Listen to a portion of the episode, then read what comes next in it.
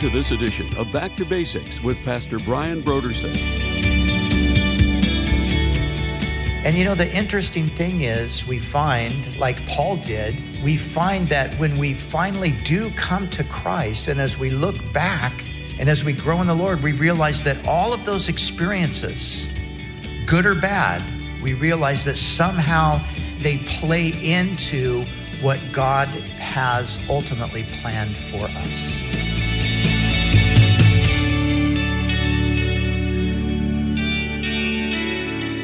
Today on Back to Basics, Pastor Brian continues his study in the book of Galatians. Join us as Pastor Brian begins his teaching on Galatians chapter 1 verse 15 in a message titled The Call of God.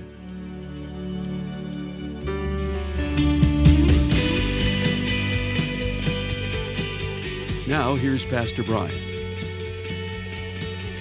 So here we are in uh, Galatians once again as we pick up our study here.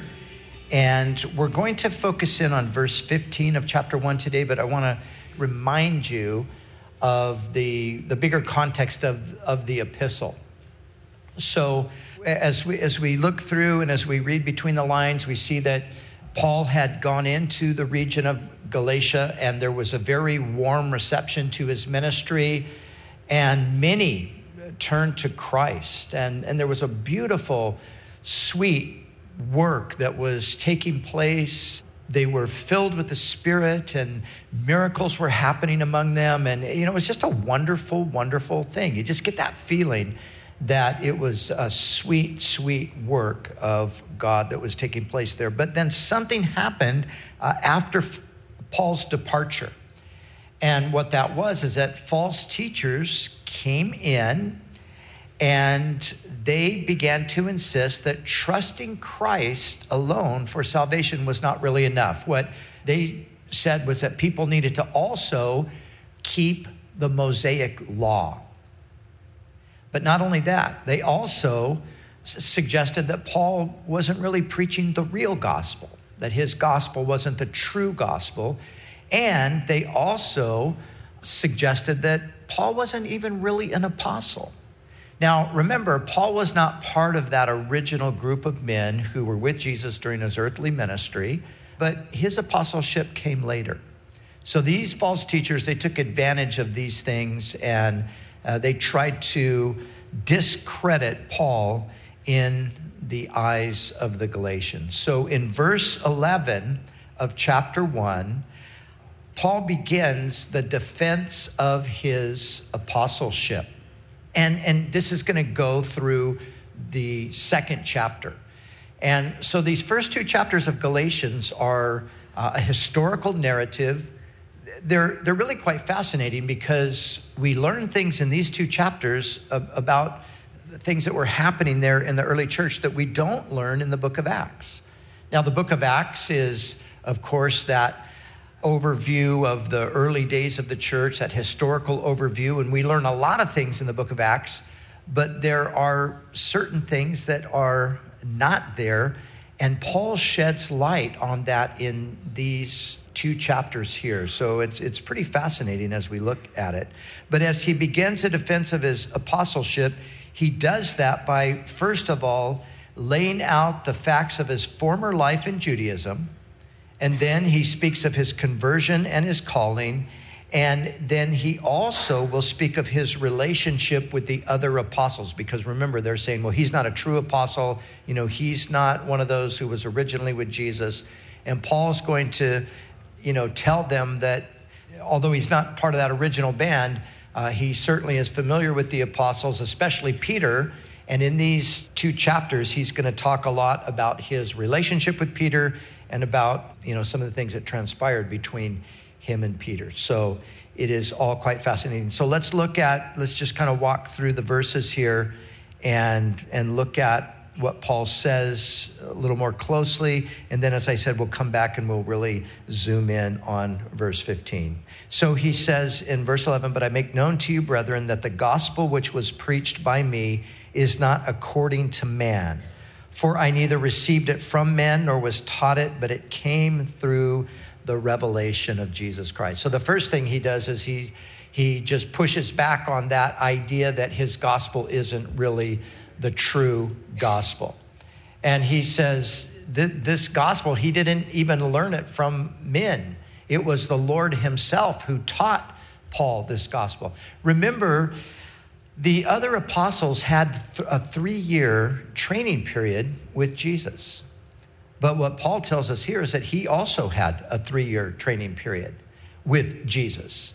And that was actually something that took place eh, kind of privately in the Arabian wilderness, no doubt near Mount Sinai. So he is going to touch on that here in a moment. So he says, The gospel that he preaches is not from man, he received it from the Lord. But then he talks about his former life. Verse 13 For you have heard of my former conduct in Judaism, how I persecuted the church of God beyond measure and tried to destroy it. And I advanced in Judaism beyond many of my contemporaries in my own nation, being more exceedingly zealous for the tradition of my fathers. Now remember, these, these men are coming in under the guise of being uh, experts in the faith and they're coming in as um, you know part of their credentials is you know we're Jews, and we know that uh, the gospel is incomplete without that addition of the Mosaic system. So right here again, Paul is pushing back on that, and he says, "Well, you know, let me remind you of my former." Life, my former conduct in Judaism. He persecuted the church. He was so zealous. But then he says, and I advanced in Judaism beyond many of my contemporaries. So it's like Paul saying, you know, these people are presenting themselves as somebody important coming to you from, from Jerusalem, perhaps. He says, well, I have credentials too. And I excelled in Judaism beyond many of my contemporaries. Paul was a student of a man named Gamaliel. And Gamaliel was the leading rabbinical authority of Paul's day. And tradition tells us that, that Paul was really Gamaliel's number one student. And so he was looked at by the leadership in Jerusalem, the Jewish leadership, as uh, you know somebody who was really going to, to rise up and be a powerful force for the future within Judaism. But then, of course, something happened, and that was his conversion. And he goes on to describe that here. But when it pleased God, who separated me from my mother's womb and called me through his grace to reveal his son in me that I might preach him among the Gentiles, I did not immediately confer with flesh and blood nor did I go to Jerusalem to those who were apostles before me, but I went to Arabia and returned again to Damascus. Then, after three years, I went up to Jerusalem to see Peter, remained with him 15 days, but I saw none of the other apostles except James, the Lord's brother. Now, concerning the things which I write to you, indeed, before God, I do not lie. Afterward, I went into the regions of Syria and Cilicia, and I was unknown by face to the churches of Judea, which were in Christ but they were hearing only, He who formerly persecuted us now preaches the faith which he once tried to destroy, and they glorified God because of me. So he's just setting the record straight here. He's, you know, they've been influenced by these false teachers, and Paul just walks them right through. No, my gospel is from the Lord. My background is I, I excelled beyond them all in Judaism. I know what I'm talking about. And then, you know, describing his own conversion and, and his own calling, and then talking about his own experience with Peter, which he will go into more detail in the second chapter. But for our purposes today, let's zero in on verse 15. So in verse 15 and 16, he speaks, first of all, uh, he says, But when it pleased God who separated me from my mother's womb. And this is such an interesting statement because if you think about it, you know, Paul, Paul is saying that, um, you know, his calling as an apostle, it, it was something that went back to his, at the time of his birth. But of course, if we looked at some of Paul's other writings, we would know that he understood that it went back even further than that. because the Bible tells us that we were chosen in Christ before the foundation of the world. And so Paul could have said that, but, but for his purposes here, he just goes back to his birth. But think about that, because between his birth and his conversion, we have all of these other things that transpired persecuting the church of God, trying to destroy it. And, you know, as you look at that, you think, well, you know, how could Paul say that he was separated from his mother's womb and yet he ended up doing all of these things? And, you know, we might have a similar question when we think about our own lives at times. We might wonder, like, wow, Lord, how, how was it that all of this stuff happened? you know, between you know, the time that I was born and, and when I finally came to, to know Christ, all, all of this other stuff. And, you know, for some people, it might be tragic stuff there. It might be really terrible stuff, horrific stuff. And you think, well, you know, did God know about that?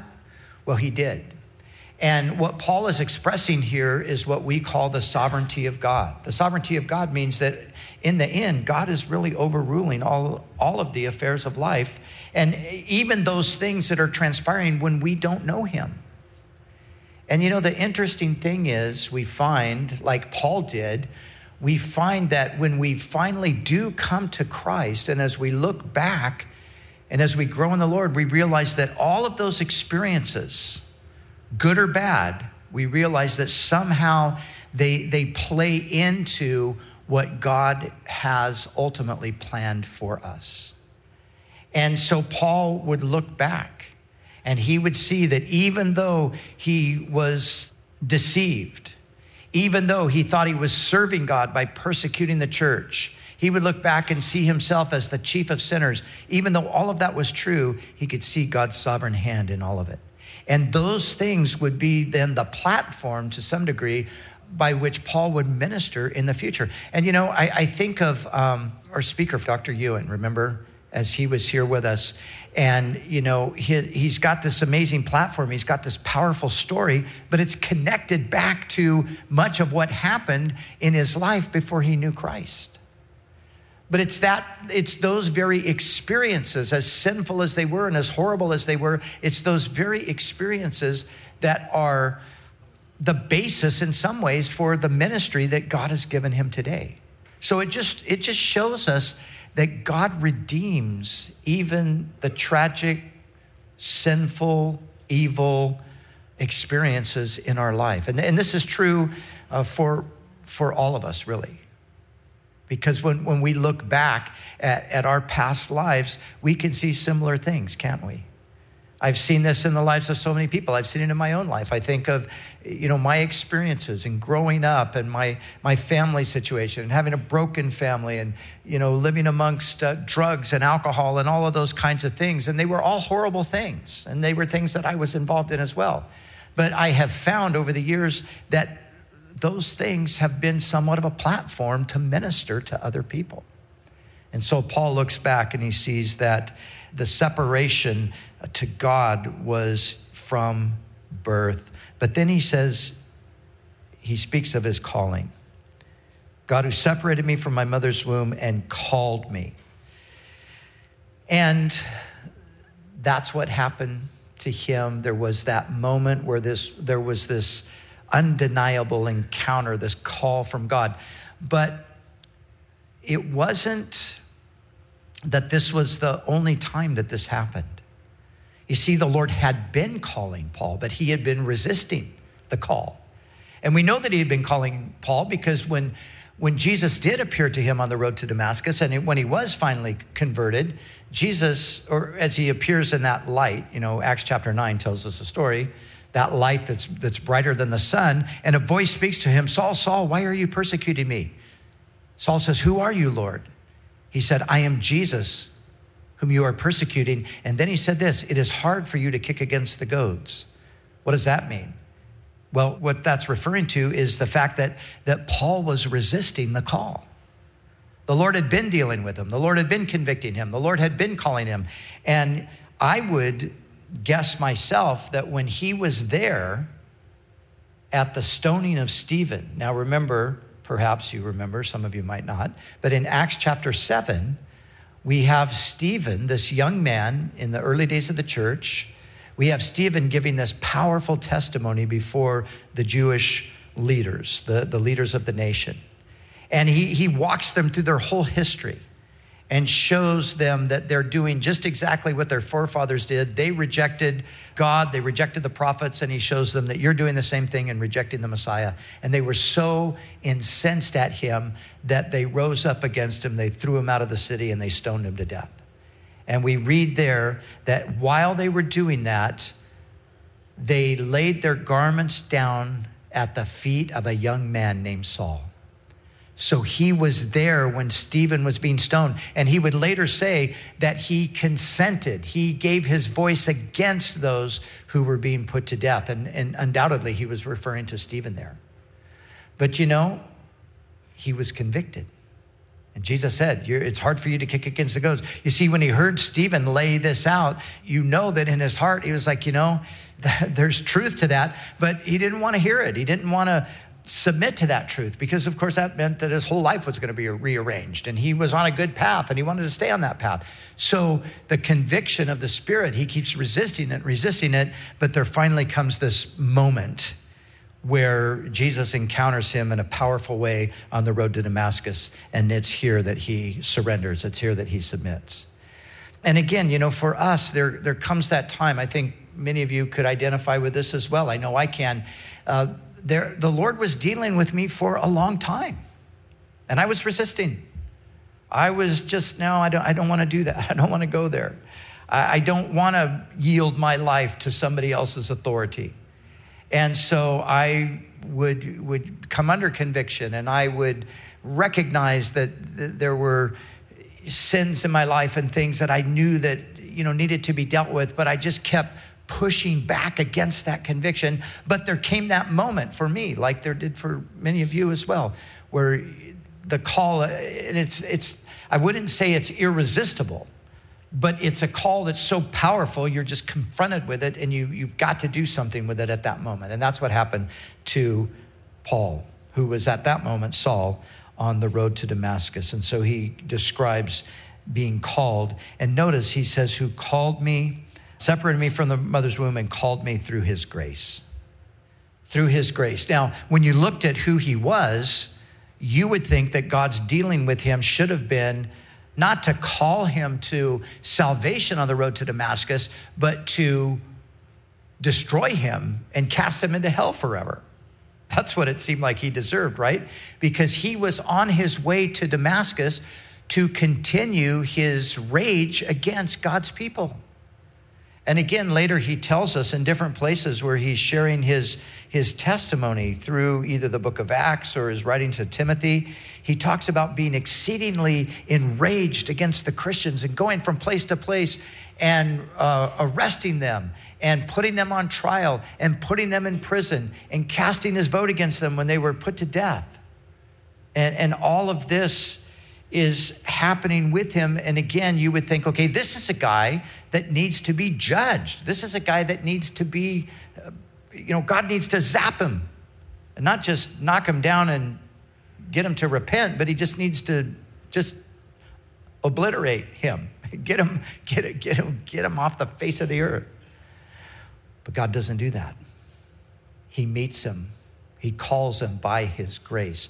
And once again, that is true with all of us, isn't it? You know, sometimes in our minds, we think that people who end up in church, people who end up Christians, you know, they ended up there because, you know, after all, they were, they were always basically good people anyway. And, you know, as good people, you just, where are you going to go? You just end up in church finally. And you end up, you know, being a Christian because, you know, you're a good person and that's what Christians are, right? No, that's, that's the myth but that's not the truth. The Bible tells us that anyone who becomes a Christian, anybody who's saved, anybody who's sitting in a congregation and genuinely believing in Jesus is there by the grace of God. Not because we deserved it. Not because God looked down and said, "Wow, you know, hey, look, check that out. That, that's a pretty good one. Let's let's get that one for our kingdom." Yeah, yeah, they're they're already halfway there anyway, so we won't have much work to do. But that's not the way it works, is it? No, God sees us and He sees us in all of our sin and all of our wickedness. And, you know, for some, it's more uh, obvious to others that that's our life. For some, that's not so obvious, but yet God knows our hearts. And it's always in the end by God's grace. Like Paul would say in another place, he said, By the grace of God, I am what I am. And for anybody who is a believer in Jesus, that is the truth. By the grace of God, we are what we are. It's because God just looked at us and had mercy on us. And that's true for everyone. There's not a single person that's saved by anything less than God's grace. But then Paul says, that he called me through his grace to reveal his son in me. To reveal his son in me. Or to reveal his son by me is the idea. So God has called us, he called Paul that he might reveal Jesus to others through Paul. And you know, the same is true with us. God has called us that he might in turn then reveal Jesus to others by us. God reveals his son to people through other people. And, and probably for all of us, at least, you know, to some degree, we would, we would have to say that there was, you know, there was a person that we saw Jesus in, or we saw something different in that person. Now, that might not be the case for everyone, but I think for many that would be the case. And, and that's, I think, most of the time the way God works. I mean, sometimes obviously He can just do that without any person being involved, but oftentimes this is it.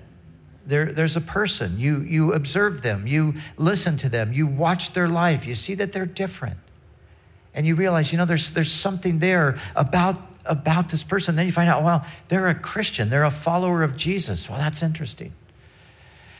And what's happening is God is revealing his son through people. And that's what he wants to do through us as well. He wants to, to show himself to others. God, of course, is invisible, right? How do we know that there's a God? Well, Romans chapter 1 says that we know there's uh, the invisible God is revealed by the things that are seen.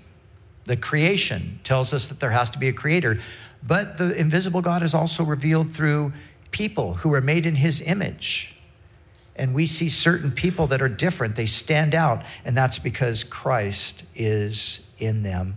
But then finally, he says that he was called to preach him so called me through his grace to reveal his son in me that I might preach him among the Gentiles. And this, of course, was Paul's calling to preach Christ among the Gentiles. And just a bit of a side note it's really interesting the way God works. And, with Paul, and specifically what he says here uh, about his preaching among the Gentiles, this is one of those, those twist on things that you find that God often does. So you, you want to reach two groups of people. You want to reach Gentiles and you want to reach Jews. So you're looking for somebody that can really connect with these different groups, right? So you get a resume from this guy named Saul. And his resume reads, you know, student of Gamaliel, tribe of Benjamin, Hebrew of Hebrews, Pharisee, son of a Pharisee, and, and you look at that and you go, wow, look at this, man. This is the apostle to the Jews. This is the guy. Look at his resume. He knows Judaism like the back of his hand.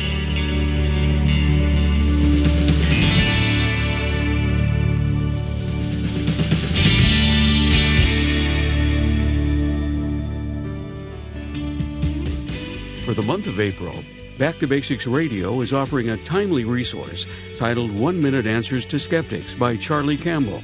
Has a skeptic in your life ever stumped you with questions regarding God, social ethics, or supposed contradictions in the Bible? Well, with this book, One Minute Answers to Skeptics Concise Responses to the Top 50 Objections and Questions by Charlie Campbell, you can be equipped to address the questions of skeptics on those exact topics and many others. If you want to be equipped to always be ready to give a defense of the faith, we encourage you to call us right now at 1 800 733 6443 or visit us online at backtobasicsradio.com. And when you give a gift to Back to Basics, we'll send you this book as our way to say thank you. We do appreciate your generous support of this ministry. We'd also like to remind you that all of our other resources are waiting for you at backtobasicsradio.com or by calling our request line at 1 800 733 6443. That's 1 800 733 6443. Our desire is to encourage you in your daily walk with God. We'll continue next time with more valuable insights from Pastor Brian as we study together in the book of Galatians.